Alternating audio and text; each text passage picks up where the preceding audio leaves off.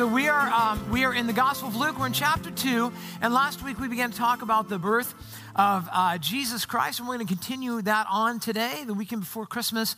And um, you know, we're we're in this Gospel written by Luke, uh, kind of contracted, we think, by a guy named Theophilus to lay out the facts, so that we know what the facts are uh, concerning Jesus Christ. You really get this feeling at the beginning of, of, of Luke that he is He's trying to help us understand.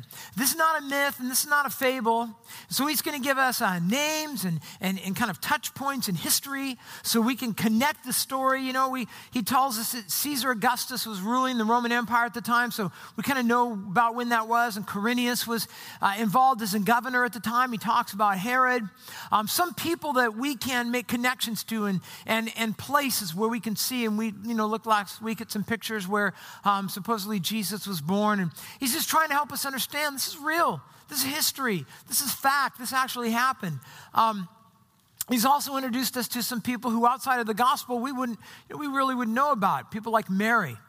We've talked about Mary, who was probably a 13, 14 year old teenage girl who uh, eh, the angel Gabriel appears to her. She's betrothed to a young man named Joseph, you know, probably 14, 15 years old, a carpenter, just a kid. And this angel says, uh, Gabriel says to Mary, You found favor with God, and uh, you are going to give birth, and it's going to be a son, and you're going to name him Jesus, because he's going to save his people from their sins. And you remember Mary, she was like, Well, but how can this be? Because um, I'm a virgin, and I don't think that works, you know? And the angel's like, Well, God's going to do a miracle and uh, the Holy Spirit's going to work a miracle in you, and you're going to become pregnant and have a baby. And, and you know, and by the way, he says, you know, you're going to be a virgin, so woohoo, that'll be exciting. And then, of course, people don't believe her. And we know later on, we'll look later on in her life, like 30 years later, people still don't believe it. People still think that Jesus was born out of wedlock. Um, this is something that follows him his whole life, and, and, that people talk about her her whole life. When she tells Joseph he doesn't believe her and he decides to divorce her, but an angel appears to him and says, Yeah, I wouldn't do that if I were you, because it really is from God. And so um, we know about this time there was a census being done in the Roman Empire. Uh, they did a census for one of two reasons uh, for taxes um, or for the army to see how many men could be serving in the army at the time, or how many will be old enough in the near future to serve in the army. So they had to travel to Bethlehem, which was their ancestral home, about 100 miles from where they were. Now, Mary's great with child. She's nine months pregnant. She's ready. She's about ready to give birth. She's got to travel 100 miles roughly, um, maybe on a donkey, I don't know, um, maybe walking, but it probably takes them about a week to get there. Once they get there, turns out Bethlehem is a little bit like Washougal. There's a Best Western and a Rama, and that's it. That's all there is. And they're booked up, and there's nowhere to go, so they, uh, they're sleeping out in a, probably where animals are living, in a stable somewhere we think. Um, historians think it was actually in a cave uh, where Mary gives birth. There's no doctor, there's no hospital bed, there's no PRL there. She gives birth, and Joseph is there. And, and when the baby is born, they take it and put it in a manger, which is a, which is a feeding trough for animals. And this is, this is uh, Jesus' first throne, if you will, this humble child, the Son of God. Well, today we're going to carry on the story and we're going to look at some characters that really would not be expected in a story like this. And we'll talk about why that is, but we're going to look at some shepherds. It was a night like any other night, except for that angel. Ain't seen nothing like it before or since. Us shepherds, we don't get a lot of excitement out there in the pasture. But that angel, it was so bright, so beautiful. I know what you're thinking. You're thinking, Sam, you've been out in that pasture just a little bit too long. And you'd be correct. But that all changed when that angel came right up to us. And the angel said, Don't be afraid. I was like, Too late. and then the angel said, No, I wrote it down. I need to get this right. Hold on. Um, okay. The angel said, um, Milk, bread, no, that's my grocery list. Then the angel said, I have good news of a great joy that shall be for all the people. For unto you is born this day in the city of David a Savior, which is Christ the Lord. And then the angel said, He's lying in a manger, wrapped in cloth. Go find him. Okie dokie. So we're all sitting around, and then one of the shepherds, I think was Steve, he's like, Hey, what are we doing? Let's get out of here. Let's go to Bethlehem. So we hightailed it out of there, and we found that beautiful baby. I'll tell you, I was a different man after that. God chose me. And nobody's ever chosen me for anything. I'll never forget what that angel said, though. The angel said, I bring good news to all people. That means you too.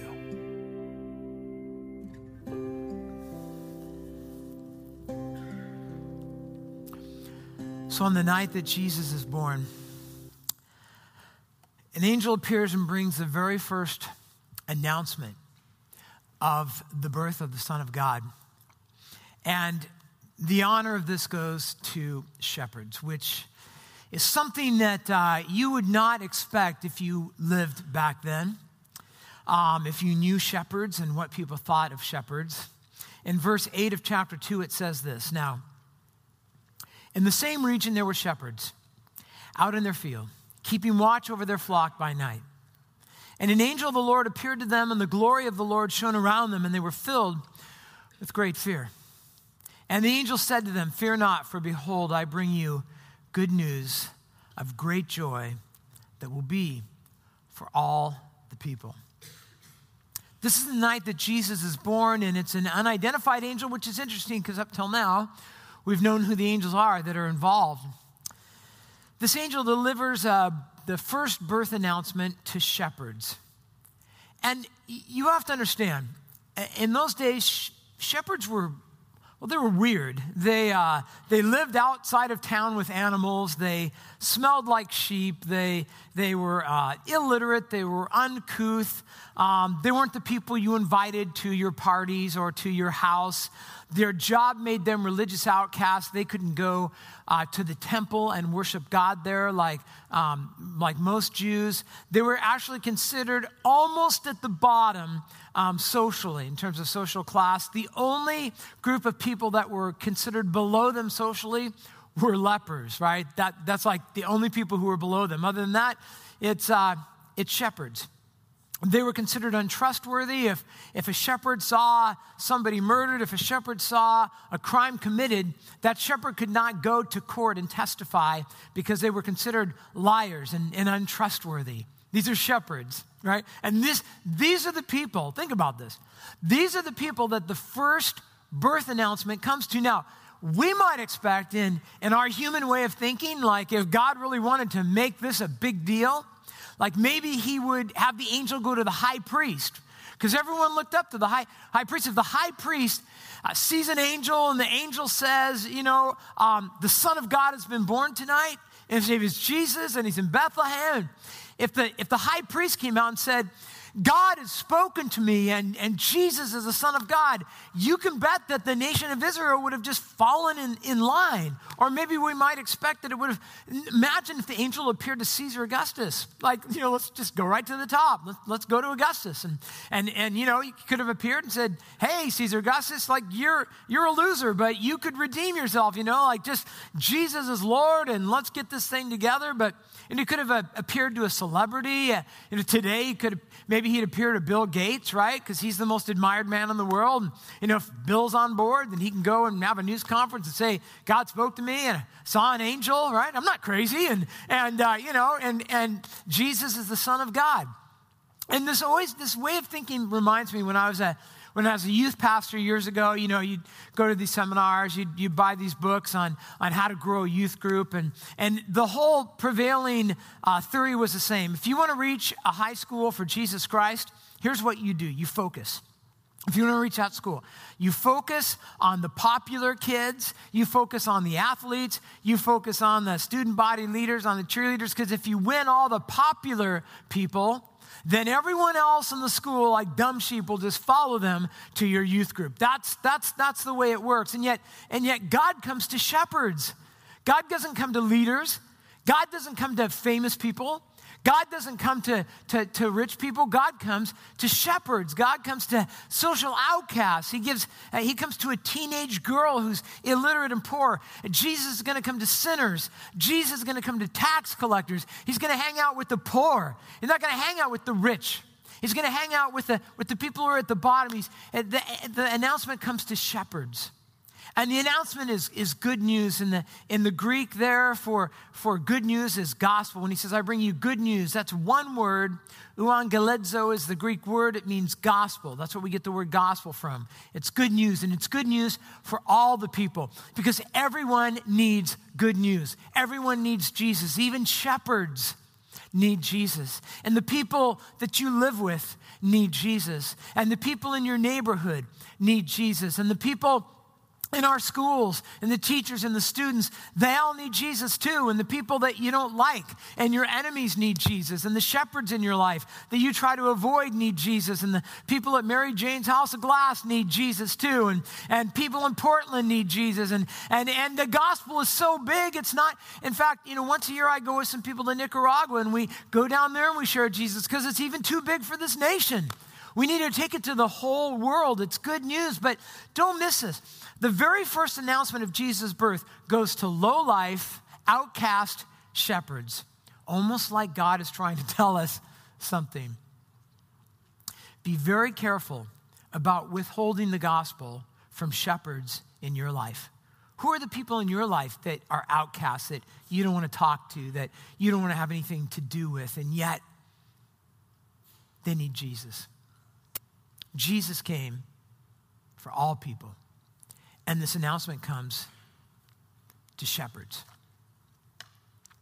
And the good news is not a propositional truth, it's not some kind of theory, it's a person. The good news that this angel brings is the person of Jesus Christ. Here's what he says. Here's the good news. For unto you is born, right? That's what we celebrate at Christmas. For unto you is born this day in the city of David, that's Bethlehem. For unto you is born a Savior who is Christ the Lord. Three important words that he uses to describe who Jesus is He's the Savior, He's Christ, and He's Lord. Three important words. The first word here is the word Savior. It simply means one who rescues, one who delivers, one who saves. Gabriel told Mary, You'll have a son, you'll name him Jesus, which means he is our Savior. Now, when we talk about Jesus being our Savior, in so many parts of Christianity today, this idea of Jesus saving us has been so, so watered down.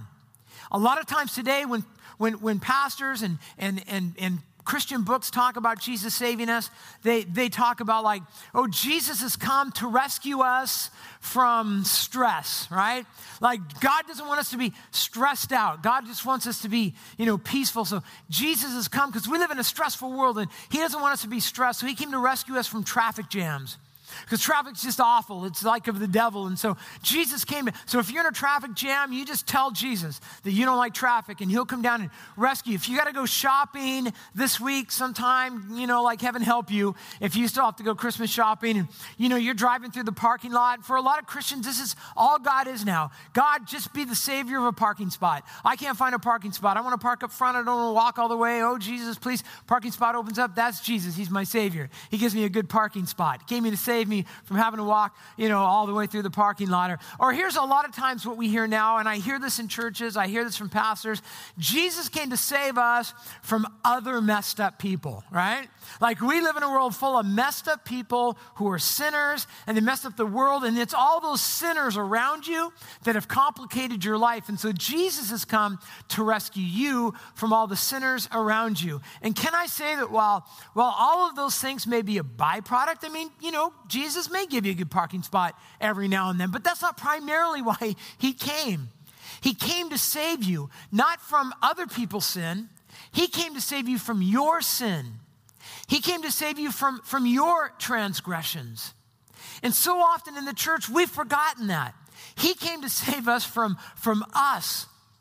And he did it through the incarnation God in the flesh, who came down here and, and, he took on flesh and he lived a life among us, but he lived a perfect life. He was tempted, like we've all been tempted, but he faced all that without sin.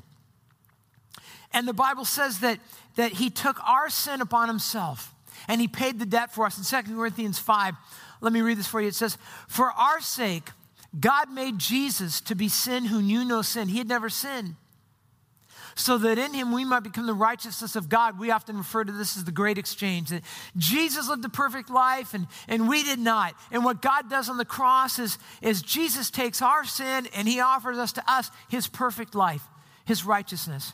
Jesus came to save us from us, from our sin. But he's not just Savior, it says he's also the Christ. Now, the, the, that word Christ means anointed or chosen one. So somehow, we don't know all, all how this works, but somehow the Trinity had had a discussion. Um, and in their wisdom, they talked about this.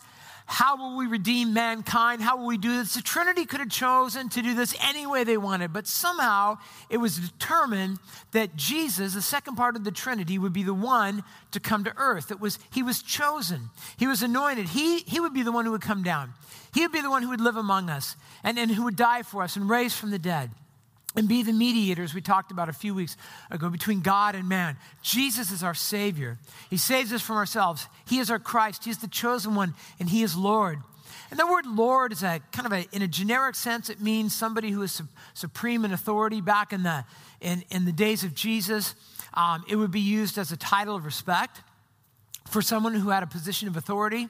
Um, slaves would call their masters Lord. It was used to, uh, to refer to somebody to whom you were subservient, sometimes even towards a boss or an employee. But here, it's a divine title.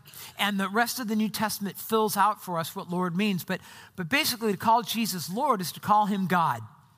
Uh, it means that he rules that he is he rules over all nations he rules over all people over all beings over angels and, and human beings he rules over heaven he rules over earth he rules over hell. Sometimes people think, well, God rules in heaven and Satan rules in hell. It's a little Satan man club down there, and, and he kind of does it and tortures people. And, and actually, the Bible says, no, he doesn't, Satan doesn't rule anything. Jesus rules all. And, and he rules you and he rules me. And at Christmas time, here's the interesting thing to me at Christmas, and I've been thinking about this. You know, you go to you go to stores and you you know you hear the music playing and and and people are caroling and singing and singing words like, Oh, come, let us adore him, Christ the what? The Lord. And the Lord is, that's a really strong word there. Like we sing joy to the world, the Lord is come, and, and Jesus, Lord at thy birth. And, and what really gets me sometimes is when I see like non Christians and unbelievers and atheists who sing these songs. And I, I've always wondered, like, how can they sing those songs if they knew what it meant? See, the, the word Lord is meant to be a divisive word. The word Lord, when it's attached to Jesus, is the kind of word that would either make you worship him or would make you completely oppose him. This is, there's no middle comfy ground when we call Jesus Lord. But and yet in our in our culture today, a lot of people use that word, but it means nothing to them. And, and I thought it might be good for us to take a few minutes to consider when we talk about Lord and Savior, um, what it is that makes Christianity different from every other religion, from every other, other philosophy in the world, to kind of maybe help us understand what we mean when we say Savior and Lord. Now, sociologists say that there's basically five worldviews in the Western world today. And a worldview is just a, a particular philosophy of life. Um, it determines the way you look at life and, and the way you look at God and, and the way you interpret events around you. Now, the first of these philosophies um, in the Western world is atheism. Uh, you know what atheism is? It just means um, no God. That's literally what the word means. A meaning not, theism referring to God, or theos, the, Hebrew, uh, the Greek word for God. Atheism means that there's no God, that no one created you, um, that there was no plan for your life, that there is no um, life after death, that this life is it, it's all there is, that you have no soul, that the world is nothing but material. So the philosophy of materialism rises out of atheism. The philosophy of materialism says the only thing that is, that is real is that which is material. So get all the stuff you can in life because once you die, that's it. There's no God to deliver you to heaven, there's no life after death. Uh, Bertrand Russell, one of the great atheistic philosophers, and he's great like this. Um, he basically, let me read you a quote uh, from him. This is one you've probably heard, pretty well known. It's, it's actually part of a much bigger thing that he wrote. But he said this He said, All the labors of the ages, all the devotion, all the inspiration of humanity, all the noonday brightness of human genius are destined to extinction in the vast depth of the solar system. Woo! You what he's saying there? All right, catching on here? And that the whole temple of man's achievement must inevitably be buried beneath the debris of a universe in ruins. All these things, if not quite beyond dispute, are yet so nearly certain that no philosophy which rejects them can hope to stand. Only within the scaffolding of these truths, only, and I like this, only on the firm foundation of unyielding despair can the soul's habitation henceforth be safely built. Well, there's an inspiring set of words. You know what he's saying there? He's just saying there's no hope for any of you. For any of you. Like, if you're here today and you're healthy, he would say, big deal, you're still gonna die right? You're still, I don't care how, how, well you eat. I don't care how many miles you run. I don't care how much you work out. I don't care if you're gluten free or don't eat meat or what. It doesn't matter. 100 years from now, you'll all be dead. You'll all be the same. There's no hope for you. He might say, you know, if you have cancer and you get chemo and you beat it, you're still going to die, right? Big deal. If you if you find someone who loves you, if you get married, if you have kids, if you have friends, you're going to lose them all every one of them are going to die, and you're going to die. And if you have a job that you like and it's a job of your dreams, you're going to lose it. You can't keep it forever. If you find a cure for cancer, you understand? Big deal. In, in, the long, in the scheme of things, it won't matter at all because everyone's going to die and the universe is going to devolve, and that's just it. Woohoo, let's go have a party because atheism is nothing but despair. Despair that only leads to depression hopelessness, self medicating, like, right? Like, who in their right mind would want to live and just kind of have to deal with all this if there's no point to it? Let's just go get involved in porn. Let's get involved in consumerism. Let's just buy as much stuff as we can. Violence, whatever, it's all the same. Let's get involved in entertainment that helps distract us and even, even suicide. I remember talking to an atheist one time, and, and he said to me, he said, because I told him, I'm like, if, if, if atheism were true, we all ought to just go jump off bridges right now, right? And he was like, he told me, he said, you know, it's not the suicidal people I worry about. They get it. It's the people who think everything's, it's the people who have hope that worry me. That's atheism, right? Hey, if there's no God, and if you're if you're sick, and if you're suffering, and if life has no purpose, if suffering has no purpose, then why would you endure suffering? Why not just end your life? Which sounds kind of familiar, doesn't it? Kind of doesn't it sound like where our society is going? If you're sick and you're suffering, why not just end your life? Because there's no purpose to suffering. It's atheism. Then there's monism. Monism is also a big part of, of philosophy in the Western world. Monism is, simply means one or all is one. Uh, there's different uh, kind of varieties of monism. There's pantheism and there's panentheism. They're, they're slightly different. In pantheism, it says that uh, everything is God. In panentheism, it means that God is in everything. What, it, what, what, they all come down to is this that, that God is not a person, God is an energy or a, or a force. Right? God is a force, and, and, uh, and God is energy, and, and everything makes up God. So God is not a person, but it's, a, it's an energy inside everyone, and it ties us all together. And, and when the energy in someone dies, that energy goes somewhere else and into someone else or something else and reincarnated into something else, maybe. But it says this you didn't come from God because there is no God, there's no creator. You won't be returning to God. There's no judge. Uh, there's no salvation. There's no, actually, there's no good or evil because it's all the same. There's no love, hate, peace, violence, and justice. It's all just different sides of the same coin, but there's no God. There's no God or person who loves you or who will, who will rescue you. No one will rescue you. That's monism. And then there's deism. Now, deism is a little different because in deism, they say there is a God, but he doesn't intervene. There's a God, uh, there's a God who made the world, uh, and then left. It's kind of like uh, deism's been compared to a, uh, a clockmaker. Maybe you've heard that. Um, a guy designs a clock, winds it up, walks away. I'll just let the clock wind down and let it do its own thing, and I'm not going to wind it up again or intervene. And there's a deism basically says that this is this is how we got here, that there's a God who, who made us, he created us, but we sinned against him. We messed everything up. God was like, well, forget that. I'll just, you know, I'll let you guys, I'll see how it all plays out. I'll just, you know, see what happens with you guys. And he doesn't get involved and he doesn't listen to your prayers. He doesn't answer your prayers. Sociologists tell us that this is the prevailing spirituality of America today. And in fact, if you do your homework, you'll find it was really the prevailing um, spirituality of, of many of the founding fathers of this country as well. Um, you come from God, but He's not paying attention to you. He's not particularly interested. He's bored with you, uh, and who can blame Him? Um, he's not with you. He won't rescue you. When you die, He might be there, He might not be there. It's kind of like the dad who just walked out on you and decided to go in another direction. He's just left you to your own devices.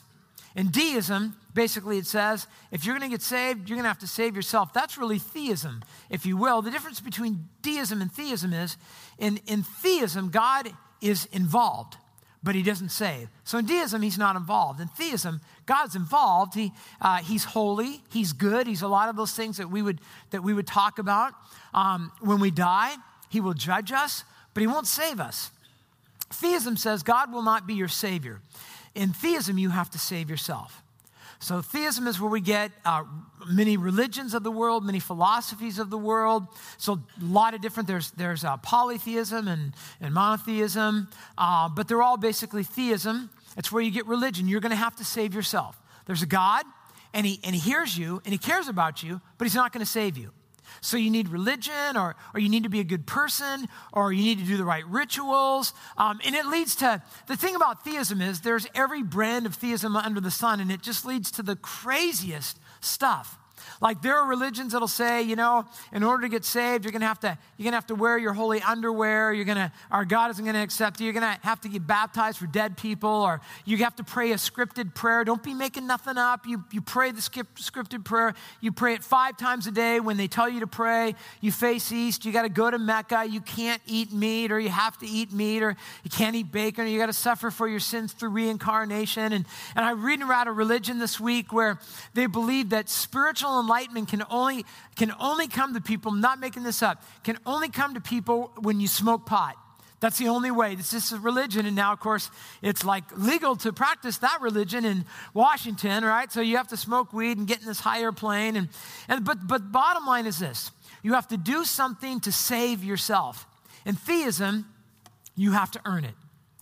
And in theism, it always leads to one of two extremes. When you have to save yourself, it either leads to pride and self righteousness or despair, right? In fact, we see this even in the Gospels. Like, it can lead to pride. People who are like, I believe there's a God, I believe He cares about me, but He's not going to save me. I believe He's involved, but the one thing He's not going to do is save me. So these are people who say, I have to earn God's love, I have to earn salvation. So I have to do this stuff whatever that stuff is. And every group has its own list of stuff. I got to pray the right words. I got to pray the right formula. Or, I, or I'm not supposed to pray a formula. Or I got to wear the right clothes. I got to wear nice clothes, expensive clothes. Or there are people like you, you, know, you have to wear um, uniforms. You have to wear robes. Or, or you have to wear, you know, inexpensive. You have to wear humble clothes. You have to wear rags. There's a religion that, that teaches that. Um, or, you, you know, you have to sing the right songs or, or, or not sing those songs. Or you got to give the right amount of money to God or you can't go to heaven. You have to give him 10% or some say it's 27%, some say it's 33%, whatever that is, whatever your religion says. You got to give God the right amount. You got to, when you worship, you got to raise your hands or don't raise your hands because God doesn't like that, depending on your religion. Um, or you got to be a, you got to be a nice person. You got to be a good person. You got to give money to beggars. You got to be better than, I don't know, half the people in the world or, you know, God's going to let half in and half not in or whatever. But the result is always this. You work hard, you do the stuff, and, and you end up smug and self righteous and proud and judgmental. And we'll see that in the Gospels. It's full of people who believe that you had, they were theists. You have to earn your salvation. And Jesus came along and said, wrong, wrong, wrong, wrong. And he called them again proud and self righteous because that's what they were. On the other hand, it can lead to despair. like people were like, I try, I've tried, I've tried, I've tried. I tried to do the right stuff. I tried to pray the right prayers. I tried to pray at the right time. I tried to, to fast on day one. I, I ended up eating an entire pizza on my own. I'm a failure. I had a hard day at work. I went home. I yelled at the kids. I kicked the dog. I, I preached in red shoes. You should never do that. Now I'll never go to heaven. And God has, God has rejected me. And I, I hear this from people. I even, it, it amazes me how I have discussions like this with people who even go to Gateway, who will say to me, I feel like God's rejected me. I'll say, Why has He rejected you? Because I sinned, because I blew it, because I kicked the dog, because I ate a whole pizza, whatever it is. And then they'll say, like, and I'm sick, and I think I'm sick because God is mad at me. I think I lost my job because God's angry with me. I, he, you know, He was angry, so He's going to make me marry someone ugly or lose my hair, or I'll have to have a cat, not a dog for a pet, or whatever it is. But I see this, I tell you this because I see this underlying dark current among Christians at times who feel that God's kind of like that, that God's going to just punish you without realizing that you will never earn God's favor by trying to be good. That's not Christianity, that's theism. And it always leads to pride or it leads to despair, which in my mind actually makes more sense. But then there's Christianity, which is not the same, it's completely different. Here's why in Christianity, we have Jesus, who is our Savior and our Christ and our Lord. It changes everything. If Jesus is Savior and Christ and Lord, He is Creator, He is eternal, He is sovereign. He's the one who gave us life. He gave us moral commands so that we could we might enjoy life and enjoy him. We sinned against him, not just Adam and Eve, but every one of us. We traded intimacy with God for, for hiding from Him in the garden. And we messed up uh, relationships. We messed up our relationship with God, our relationship with each other. We messed up the environment. We messed up work, and we have weeds now, and, and, and childbirth is more difficult, and all that stuff because of our sin. But here's where Christianity is different. We sinned, but God did not walk out on us, even though we sinned against Him. Instead, He reached out to us, even in the garden. Remember that? Adam and Eve sinned. They hid from God. What did God do? Was God up in heaven going, oh, I can't believe this? No, he went down to them. He sought them. Where are you? He sought them out. And then he sent prophets and promises and miracles and intervening. And eventually God sent a baby boy who was born of a virgin. His name was Emmanuel, which means God, what? With us, right? Not God mad at us, not God walked away from us, not God as the Father who left us, God with us, God seeking us, God coming after us. As the Savior who took our sins upon himself, who died on a cross for us, who rose from the dead and conquered sin and conquered death for us. And when we place our trust in Jesus Christ as our Savior and Lord, here's what's really important. This is what makes Christianity different. When we place our, trace, our, our faith in Christ, He saves us. He saves us. It is a gift of grace. We do not save ourselves. In atheism, monism, deism, theism, God is not our Savior. In Christianity, Jesus is our Savior, Jesus is our rescuer, Jesus is our hope. So the angel announces, right? Jesus is Savior. You have a Savior. You don't have to save yourself. Jesus is your Lord. He's God, He's sovereign, He's worthy, He saves. And Jesus is Lord whether you recognize Him as Lord or not. But even better for you is when He's your Lord, right? Because when He's your Lord, that means you belong to Him. And that means He lives in you and He saves you and He loves you. That means He intervenes in your life. He's active in your life. He hears your prayers. He answers your prayers. When you're tempted to sin, He can help you because He's been there when you're hurting, when you're lonely. He can be there when you need wisdom. He can provide that to you. He's working all things in your life for your good. And when you die, He'll be there to deliver you to heaven. And this is what makes Christianity different than all of these other worldviews.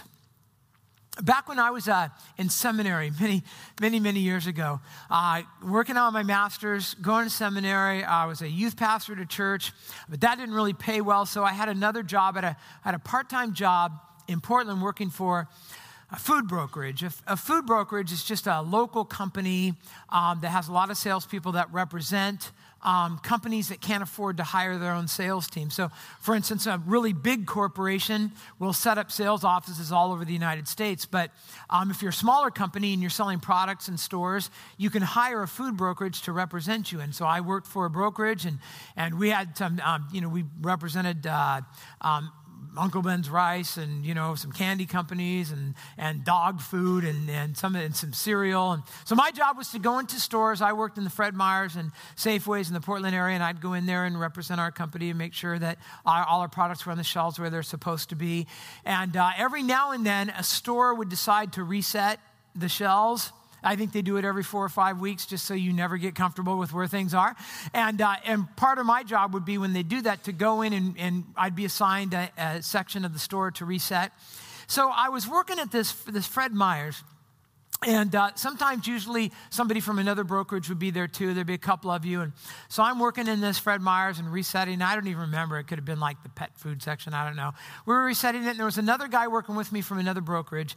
And his, eh, his name was Chester. And we were going to be working four days together, side by side. So I thought we'd get to know each other. And so, you know, I said, hey, you know, my, my name's Bob. He's like, I'm Chester. And we're about the same age. And, and uh, you know, Chester said, I said, what are you doing in, in life? And he said, well, I'm working on my master's in philosophy. And I said, Oh, I'm working on my master's in um, theology. And he said, Oh, I'm an atheist. And I said, Oh, I'm a, I'm a Christian. And that started four days of working side by side. And we'd be having these debates. And, you know, like women would come down the aisle to get dog food and they'd hear us and just turn around and walk away, you know. And we're kind of, for four days, we're like going at it. And we'd go out to lunches together. And, and uh, just kind of, I felt like I was getting nowhere. And so finally, on the last day, we're having, we're having lunch together. And I knew this is it. I probably never see this guy again.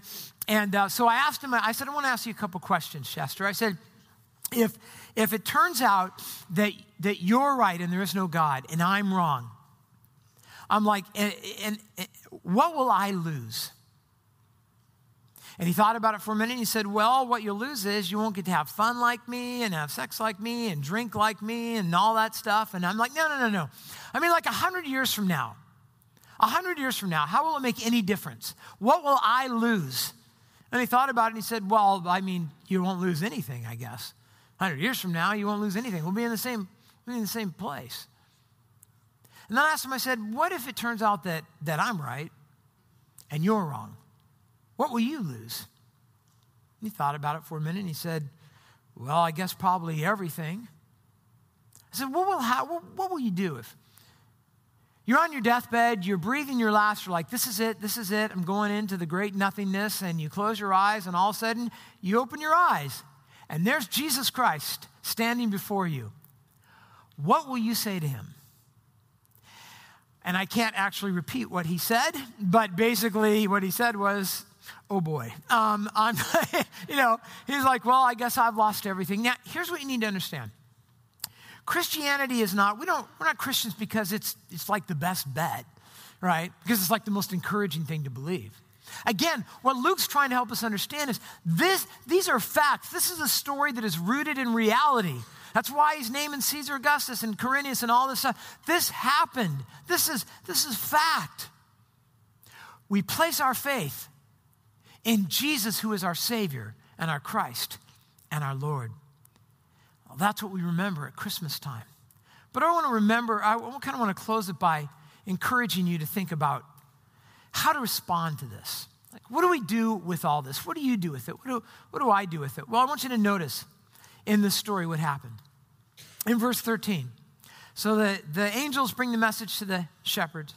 And then suddenly there was with the angel, remember there had been one, suddenly with the angel there was a multitude of the heavenly host praising God and saying, Glory to God in the highest, and on earth peace among those with whom he is pleased. Now it says that there's a multitude or a myriad of angels. It's the Greek word for 10,000, which was the highest number that they had a word for. Um, commentators believe he's just trying to say there's no end to it. In fact, some commentators believe that the angels basically, they basically emptied heaven and came down for this moment to celebrate what God had done. Now, these angels, think about this. These are angels who dwell with God in heaven. So, all the time, 24 7. They see God, they see His glory, they know how great He is, how awesome He is, how loving He is, and, and they come down to earth. And you might be thinking, you know, they'd be like, well, we're coming down to earth, let's take a break. Where all we do is praise God all the time. Let's come down and hang out, let's go to Wendy's and have a burger or something. No, since all they do is they're like singing, and they're singing, and God is great, and they're glorifying God because it's their main thing, right? In life, you keep the main thing, the main thing, and the main thing for angels is to, is to worship God because He's that great. I don't think they're worshiping God because they have to. I think they worship God because they want to, because He's that great. He's that awesome. He's that, he's that loving. Now, here's why I find this interesting because they're celebrating God come to earth, which really has nothing to do with them and everything to do with you. Right? God became a man, not an angel. He's not becoming an angel, he's not becoming one of them. Jesus is going to die for us. He's not going to die for angels. He's going to rise for us, not for angels. He's going to offer salvation to us, not to angels or the fallen angels. And yet, these angels are so excited for you. In fact, I'd imagine sometimes they're probably more excited for you than you are excited for you. They're like, woohoo, you have no idea what this means for you.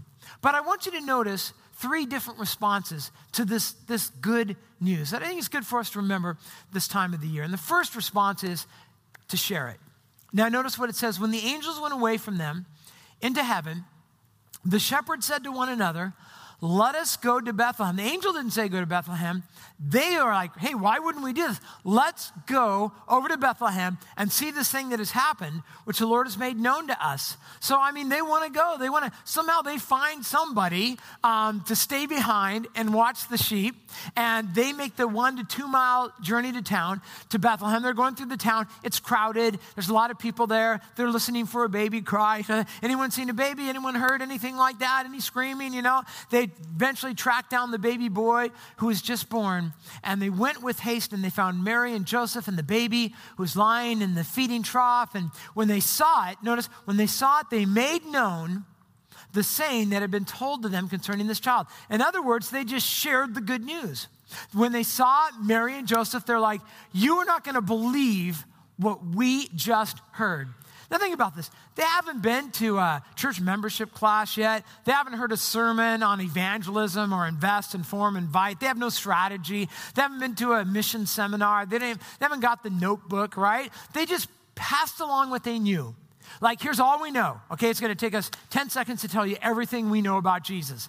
He's the Son of God and he was born, right? And this is, this is him. And so they share what they know. They had some good news, just had a little bit of the good news. Here's the thing you have a lot of good news, all right? You have a lot of good news. Like, you know more details about the gospel than these shepherds knew. You know more about Jesus than they. They didn't know what his life was going to be like. They didn't know that he's going to work miracles. They didn't know he was going to walk on water and feed thousands. They didn't know that he was going to raise people from the dead.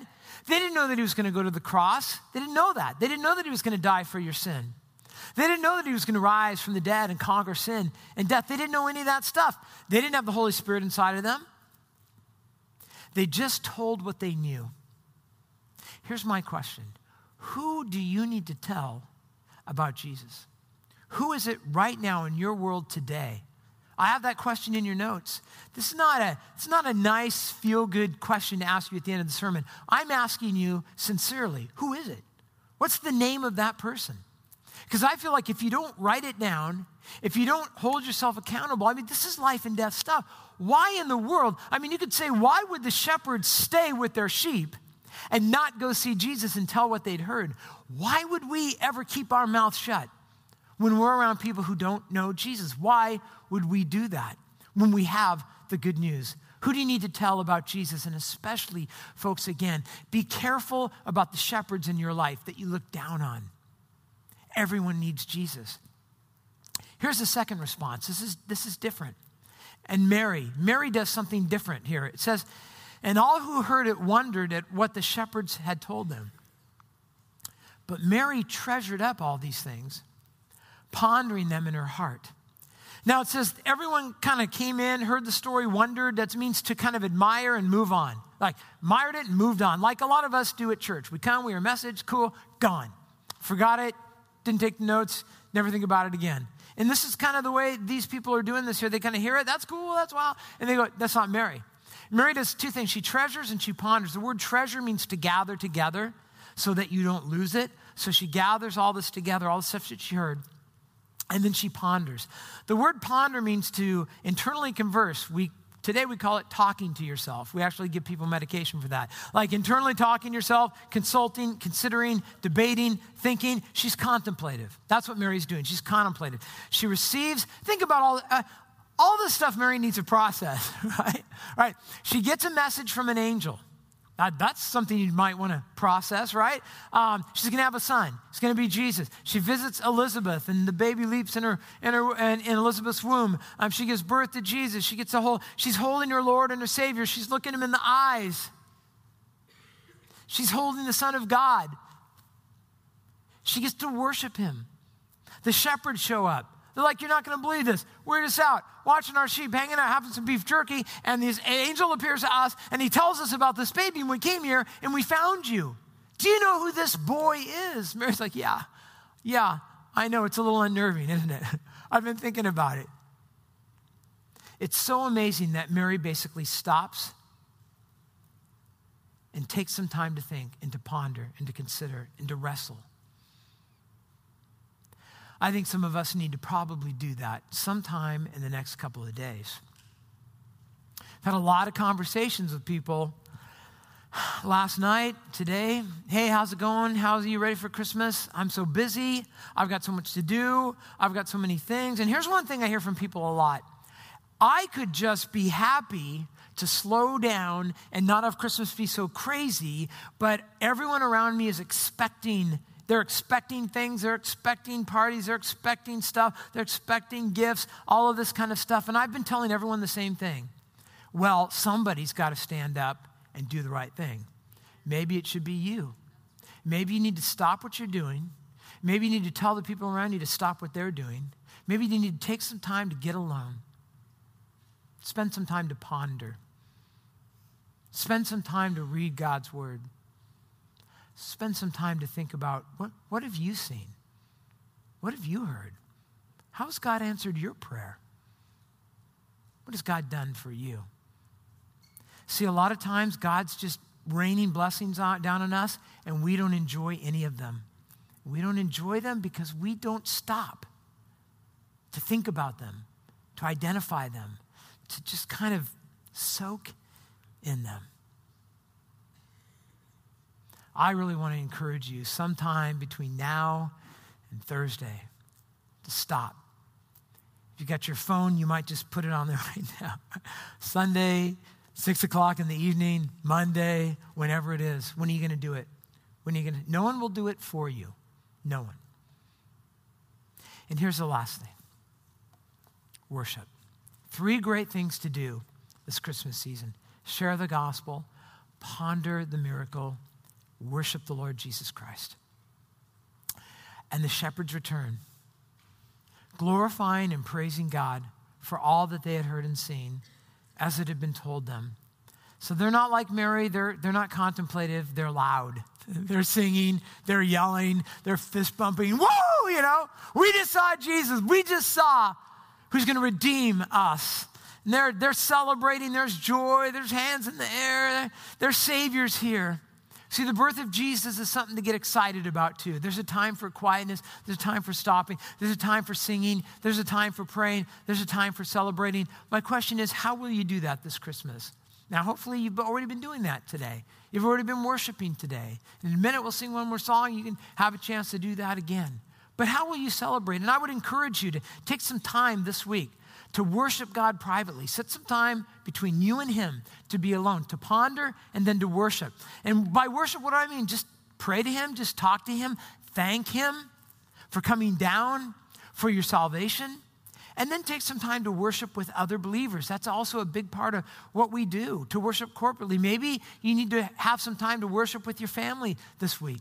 Maybe your grow group's getting together this week. You're going to have an ugly sweater party. That's cool. That's great. But also take some time to, to celebrate, to, to worship, as well. I would encourage you to join us on Christmas Eve. We're going to be here at 4 and 6 o'clock. It's going to be packed, but we're going to just take some time to do exactly what we've been talking about. We're going to, I'm going to share the gospel. We're going to do that.